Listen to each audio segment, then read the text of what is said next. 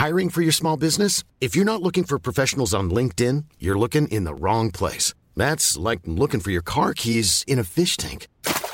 LinkedIn helps you hire professionals you can't find anywhere else, even those who aren't actively searching for a new job but might be open to the perfect role. In a given month, over 70% of LinkedIn users don't even visit other leading job sites. So start looking in the right place. With LinkedIn, you can hire professionals like a professional. Post your free job on linkedin.com slash people today. Alberta! Huwag mo akong hawakan! Magsilayas kayo, mga demonyo! Nasaan ka? Sa lahat ng bumubuo ng programang Takip Silim, isang mapagpalang gabi po sa inyong lahat. Nais ko po sanang hilingin na itago niyo na lamang ako sa pangalang Idina. 52 taong gulang na may bahay at isang volunteer social worker sa simbahan dito po sa lugar namin. Nitong nagdaang dalawang taon ng pandemya, ay isa po ako sa mga tumulong sa aming simbahan na magbigay ng ayuda sa mga pamilyang nawalan ng trabaho at kaisa ang aming komite sa mga programang feeding programs at pag-aalaga sa mga tinamaan ng coronavirus. Sa maniwala po kayo at sa hindi, dati po akong atheist, isang batang walang pananalig sa Diyos na ang tanging pinaniniwalaan lamang ay ang siyensya at ang sarili ko. Kabaliktaran po ako ng aking ina na isang born-again Christian na may takot at pagmamahal kay Jesus. Ang akin pong kwentong ibabahagi sa inyo ngayon ay naganap noong ako ay labing walong taong gulang pa lamang. Hindi ito simpleng nakakatakot kong karanasan dahil ang karanasang kong ito ang nagpabago ng buhay ko. Taong 1988 noon nang maranasan ko ang nakakakilabot kong karanasan nang ako ay maglaya sa aming bahay at bumiyahe patungong Baguio.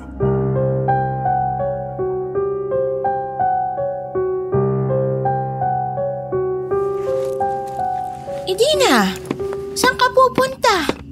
Lalayas! Alam kong masama ang loob mo sa akin dahil hindi ko gusto ang boyfriend mong lulong sa masamang bisyo. Para sa kinabukasan mong iniisip ko, anak. Kaya gusto kong... Mahal ko si Patrick, tapos. Pwede ba, Nay? Huwag niyo na akong pakialaman. Wala na kayo magagawa kung si Patrick ang gusto ko kahit na adik o pusher pa siya. Umalis kayo dyan sa pintuan, ha? Alis na ako! Hindi! Masama ang panahon. Umuulan sa labas. Mukhang may paparating na bagyo, sabi sa balita. Halika nga. Ibaba mo yung bag mo at magpahinga ka sa kwarto mo. Huwag mo akong hawakan. Bitawan mo nga ako. Wala ka nang magagawa. Kung ayaw mo sa boyfriend ko, ayoko rin sa inyo. Ang mabuti pa, doon ka na lang sa prayer meeting mo. Magpakasasa ka sa Bible study nyo at kalimutan mo na lang na may anak kang walang paki sa Kristo mo. Panginoon ko, Idina, ang bibig mo!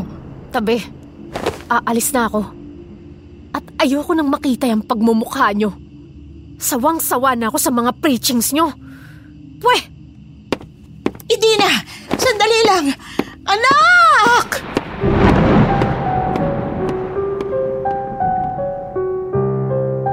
Isa akong bastos na anak, Sir Marville. Isang taong walang respeto sa sariling magulang. Higit sa lahat, walang sinasambang Diyos noong kabataan ko. Maaga kasi akong nabarkada sa mga maling tao, kaya iba ako mag-isip nung bata ako. Mahilig akong maghanap ng pagmamahal mula sa ibang tao, imbis na yakapin ang pagmamahal na binibigay sa akin ng nanay ko. Nagsimula akong maging ganito nang mamatay ang tatay ko sa isang aksidente. Namatay siya sa sakit na leukemia. Magmula noon ay hindi na ako naniwala sa Diyos. Kinamuhian ko ang Panginoon dahil maaga niyang kinuha sa akin ang pinakamamahal kong ama. Kaya mahilig akong maghanap noon ng pagmamahal mula sa ibang lalaki. Isa na sa kanila si Patrick na noong mga panahon na yun ay umuwi sa probinsya nila sa Baguio. Malakas ang ulan, Sir Marvin, nang sumugod ako sa istasyon ng bus para lang makasakay ng bus na biyahing Baguio. Gustong gusto kong makasama ulit si Patrick, kaya nakipagsapalaran akong umakyat ng Baguio kahit na may paparating na bagyo. Mag-aalauna na ng madaling araw nang huminto ang bus sa istasyon nito sa Baguio. Hindi ako pamilyar sa lugar at makapal ang fog sa buong paligid nang bumaba ako ng bus. Bukod dito ay napakalakas ng ulan ng madaling araw na yun. Nanginig ako sa lamig pagkababa ko pa lang ng bus at lalong gininaw nang mabasa ako ng ulan. Binilisan kong maghanap ng masisilungan, ngunit wala akong makitang waiting shed man lang. Sinagupa ko ang makapal na usok. Tumakbo ako ng mabilis, makahanap lang ng matutuluyan. Hanggang sa nakita ko ang isang batuhan na may nakapaskil na pangalan. Teacher's Camp 1908.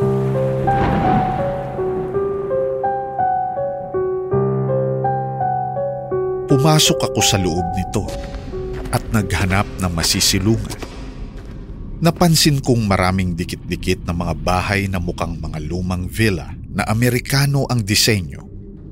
Napansin kong walang mga tao sa bawat bahay na nadaanan ko.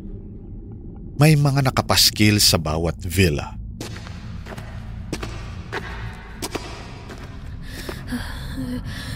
Benitez Hall. Ladies Hall. Teachers Hall. Tavera Hall. White Hall. Madilim ang bawat hall na nakita ko. Walang umuukupa. Sa sobrang kapal ng fog at lakas ng ulan, ay hindi ko alam kung paano ako nakarating sa harapan ng isang malaking villa na may dilaw na ilaw. Ito lang ang tanging bahay na may kaunting liwanag. Hindi ako natakot sumilong sa patio nito. Kailangan mo ba ng tulong? Aha. Ah, nakikisilong lang po. May sugat ka ba? Anong masakit sa'yo? Sugat? Ah, wala po. Halika sa loob ng magamot kita. Halika, bilisan mo.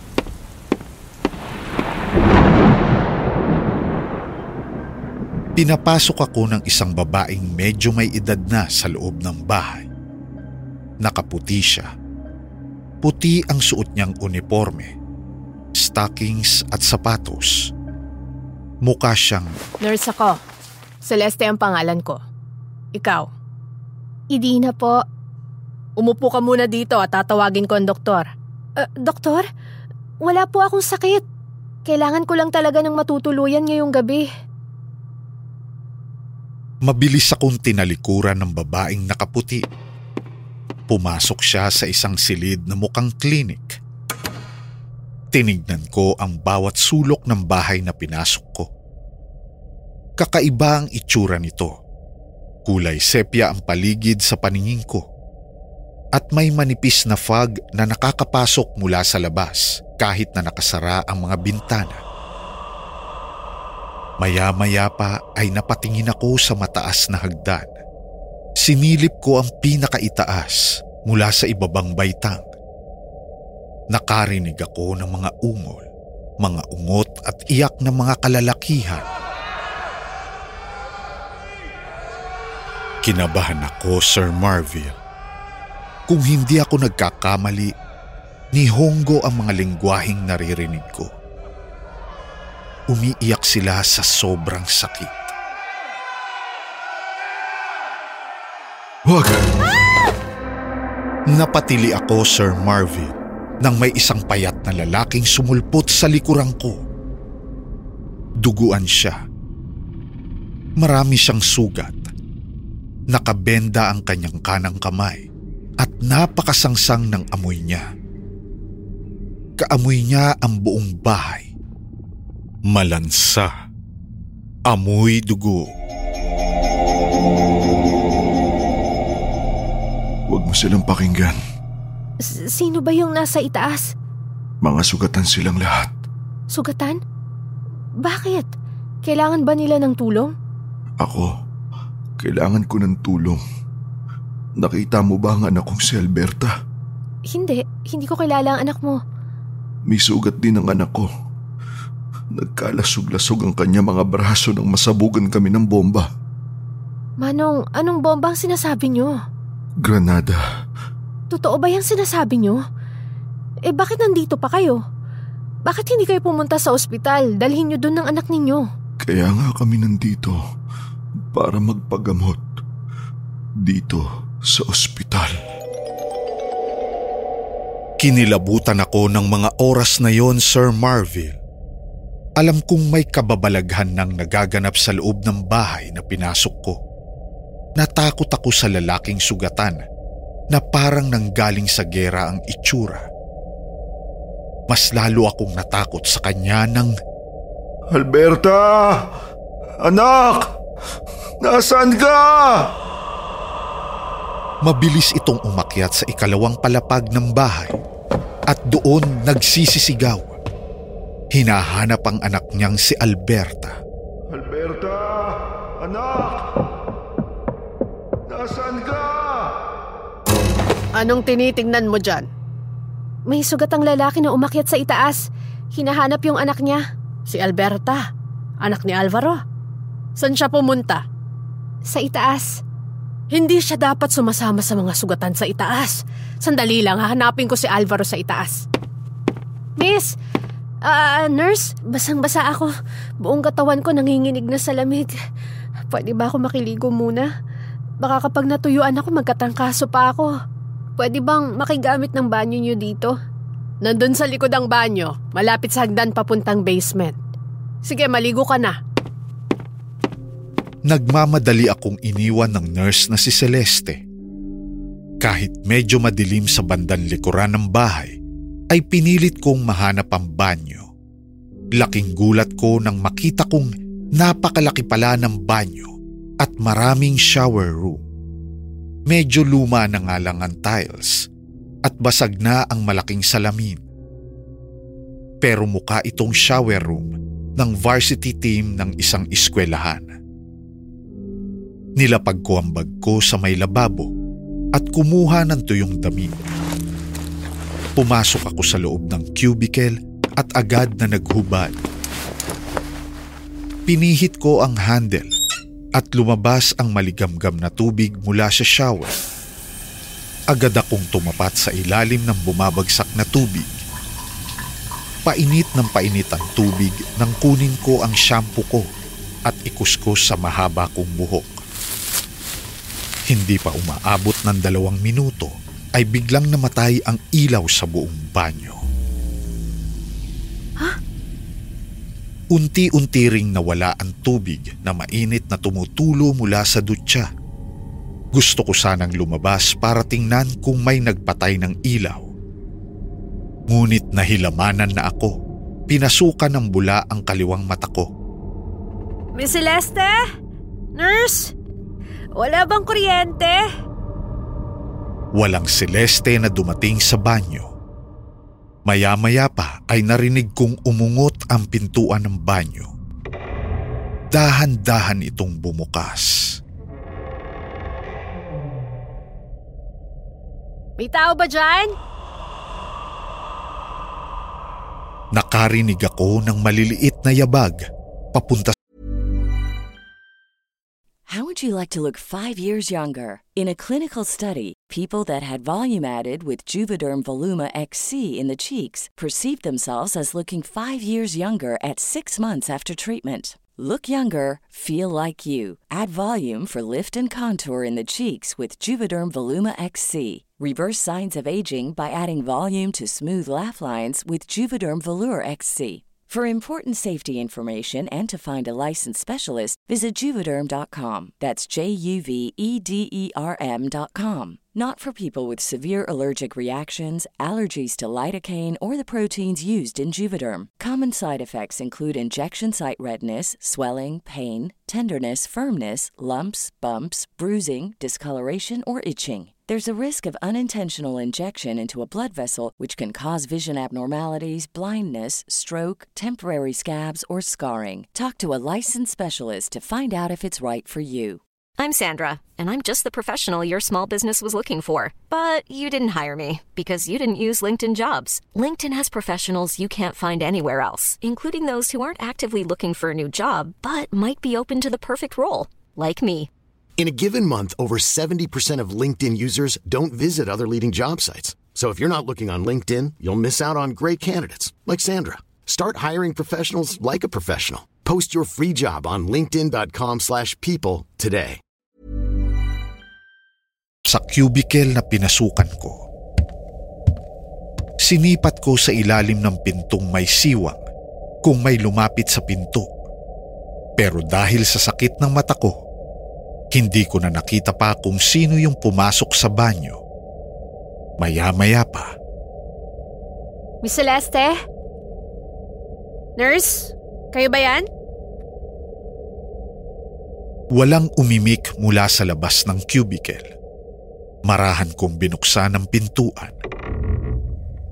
Nagsitayuan ang mga balahibo ko nang makita kong walang tao sa loob ng banyo kundi ako lang. Sa sobrang takot ko ay kinuha ko ang tuwalya ko at pinunasan na lang ang bula sa buhok ko at kikirat-kirat na nagbihis ng panty at malaking t-shirt. Palabas na ako ng banyo nang biglang may batang babaeng duguan ng muka na bumulaga sa akin sa pintuan. Nakatiwarik ito. Nasa kisame ang mga paa niya at ang ulo niya ay humahampas halos sa muka ko nang buksan ko ang pinto. Tumitili ang bata sa sobrang sakit. Nagtatakbo ako pabalik sa main door ng bahay para tuluyan ng lumabas pero bigla akong natumba sa sahig nang mabangga ko ang isang matandang babae. Binuksan ng matandang babae na may dalang walis tambo at daspan yung switch ng ilaw. Muling nagkaroon ng liwanag sa buong bahay. Hindi na ito kulay sepia. Kulay puti na ang paligid at napansin kong bagong pintura ang mga dingding. Sino ka? At anong ginagawa mo rito? May batang nakatiwarik sa pintuan ng banyo. Duguan siya. Nakakatakot ang itsura niya. Bakit ka pumasok dito basta-basta? May reservation ka ba, iha? Kanina, may lalaking sugatan na naghahanap sa anak niya. Nakarinig ako ng mga sigawan at iyakan mula sa itaas tapos, tapos, May kasama ka ba? Nagpa-reserve ba kayo dito? hindi, hindi. Hindi ako nagpa-reserve. Wala akong kasama. Mag-isa lang ako. Eh, sino yung babae sa labas? Sinong babae? Tinanong ko siya kanina bago ko sinusian ng pintuan kung bakit siya nakatayo sa harapan ng bahay. Sabi niya, sinundan ka raw niya rito. Ikaw ba si Idina? A- ako nga. Eto, may pinabibigay sa iyo yung babaeng yun.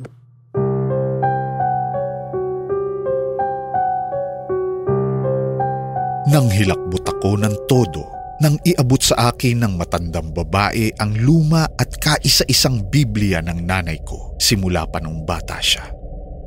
Nakasulat pa ang pangalan ng nanay ko sa cover ng Biblia. Paano napunta sa inyong Bible na to? Bakit? Kanino ba iyan? Sa nanay ko, ayan oh. May pangalan pa niya. Marcela. Kilala mo ba ang nanay ko? Yun ang sinabi niyang pangalan niya nung tanungin ko siya. Tingnan mo, baka nasa labas pa siya. Nagmamadali akong lumabas ng bahay kahit na sobrang lamig at kapal pa rin ang fog. Sinipat ko ang buong paligid pero hindi ko nakita ang nanay ko. Patuloy pa rin ang pagbatak ng ulan na nagpatindig ng balahibo ko lalo na nang makakita ako ng isang babaeng nakaputi na mahaba ang buhok na nakaangat ang mga paa sa lupa.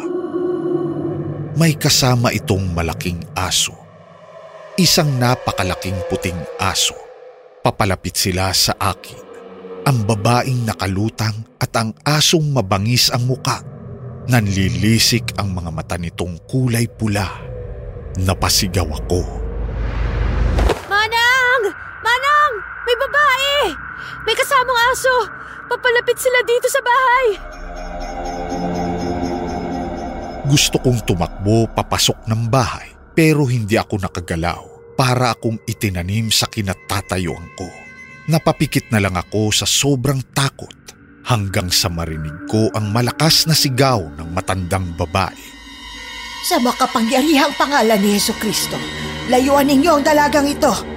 Layas mga kampo ng dilim sa ngalan ni Jesus. Magsilayas kayo mga demonyo!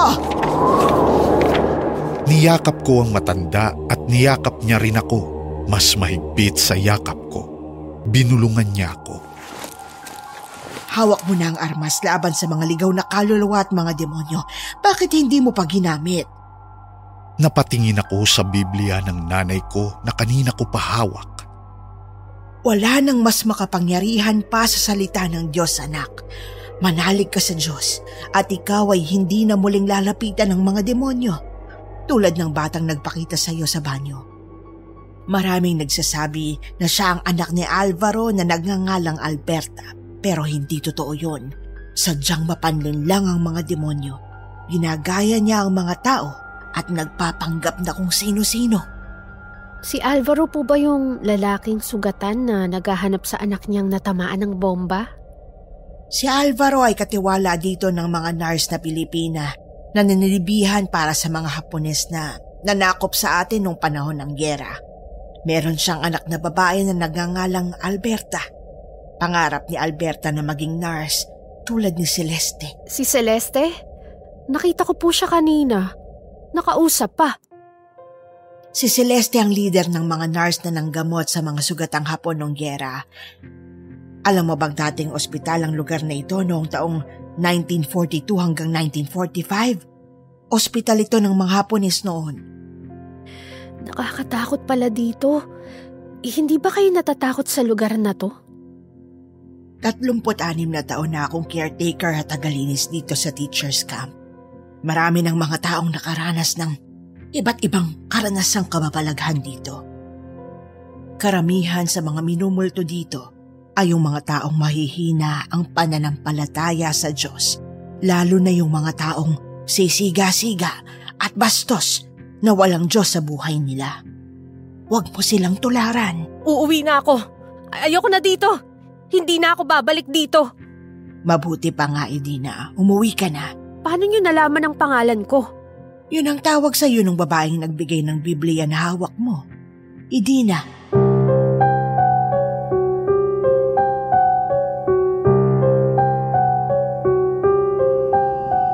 Nagbihis ako ng maayos at kahit na hindi pa sumisikat ang araw, ay nagmadali na akong pumunta sa istasyon ng bus para mag-abang ng unang biyahing luluwas pa Maynila.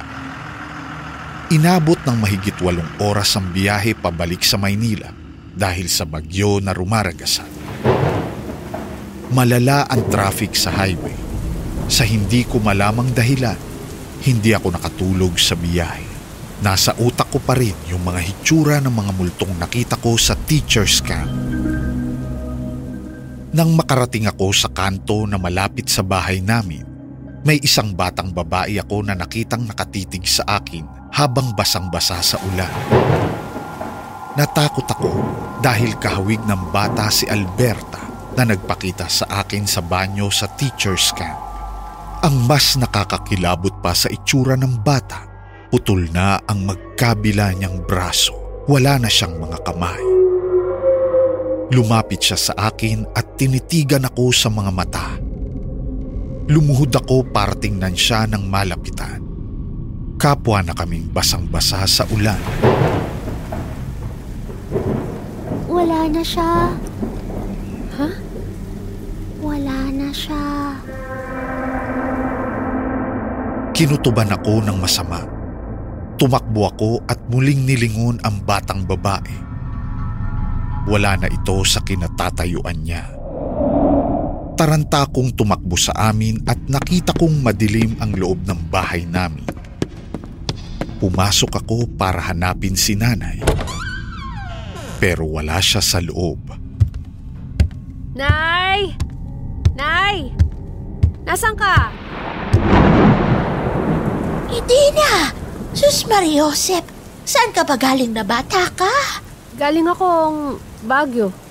Bakit ang dilim? Nakita niyo bang nanay ko, Aling Lydia? Wala nang nanay mo, Idina. Patay na siya. Ho? Nahagip siya ng humaharurot na jeep kagabi nung umalis ka. Nakaladkad ang katawan niya at sumabog ang buho ng magulungan ng nag-overtake na truck. Dinala na si Marcela sa funeraria. Ang mabuti pa siguro, puntahan mo na sa funeraria ang nanay mo. Ngayon din. Nanlumo ako sa narinig ko, Sir Marvin. Pagkatapos ng lahat ng nangyari sa akin noong nagdaang gabi, hindi ko na kinaya ang nadatnang kong balita na mula sa kapitbahay namin na kasamahan ng nanay ko sa Bible study. Gusto kong umiyak, sumigaw, humagulgol, maglumpasay, pero hindi ko nagawa. Para akong namanhid bigla. Isang malaking trauma ang dinulot ng pagkamatay ng nanay ko sa buhay ko na dinala ko sa loob ng mahigit limang taon. Hindi ko napatawad ang sarili ko. Alam kong naaksidente siya ng dahil sa akin. Kasalanan ko ang lahat. Lalo akong nawala ng direksyon sa buhay. Nawala ng gana na ipagpatuloy pa ang buhay ko hanggang sa isang araw. Hindi ko alam kung ano ang nag-udyok sa akin para buklatin ang Biblia ng nanay ko. Sa unang bukas ko pa lang ng banal na libro, ito na ang nabasa ko. Sapagkat alam ko ang mga plano ko para sa inyo, sabi ng Panginoon. Mga plano para sa ikabubuti at hindi para sa kasamaan, upang bigyan kayo ng kinabukasan at pag-asa. Ngunit ang matuwid ay nananatili sa kanyang lakad at siyang may malinis na mga kamay ay lumalakas at mas lalo pang lumalakas. Sinabi sa kanya ni Jesus, Ako ang daan at ang katotohanan at ang buhay. May kung anong espiritu ng liwanag na pumasok sa isipang ko, Sir Marville. Biglang gumaan ang loob ko at natanggap ko bigla ang lahat ng sakit na napagdaanan ko sa pagpanaw ng nanay ko. Doon na nagsimula ang pananalig ko sa nag-iisang Diyos na makapangyarihan sa lahat. Sa tulong ni Aling Lydia, ay natuto akong mag-aral ng salita ng Diyos hanggang sa makilala ko ang asawa kong si Raul na isang born-again Christian. Ngayon ay buong tapang ko nang naikukwento sa ibang tao ang nangyaring kababalaghan sa akin sa teacher's camp. Hindi na ako natatakot ngayon dahil alam ko na palagi kong kasama si Kristo sa buhay ko.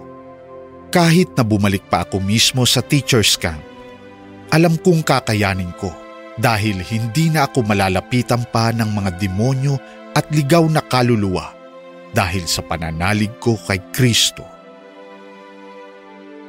Sana'y nagustuhan ninyo ang istorya ng buhay ko. Maraming salamat sa pagkakataon na ito, Sir Marville. Mabuhay ang programa ninyo at pagpalain nawa tayong lahat ng Diyos Ama. Magandang gabi po.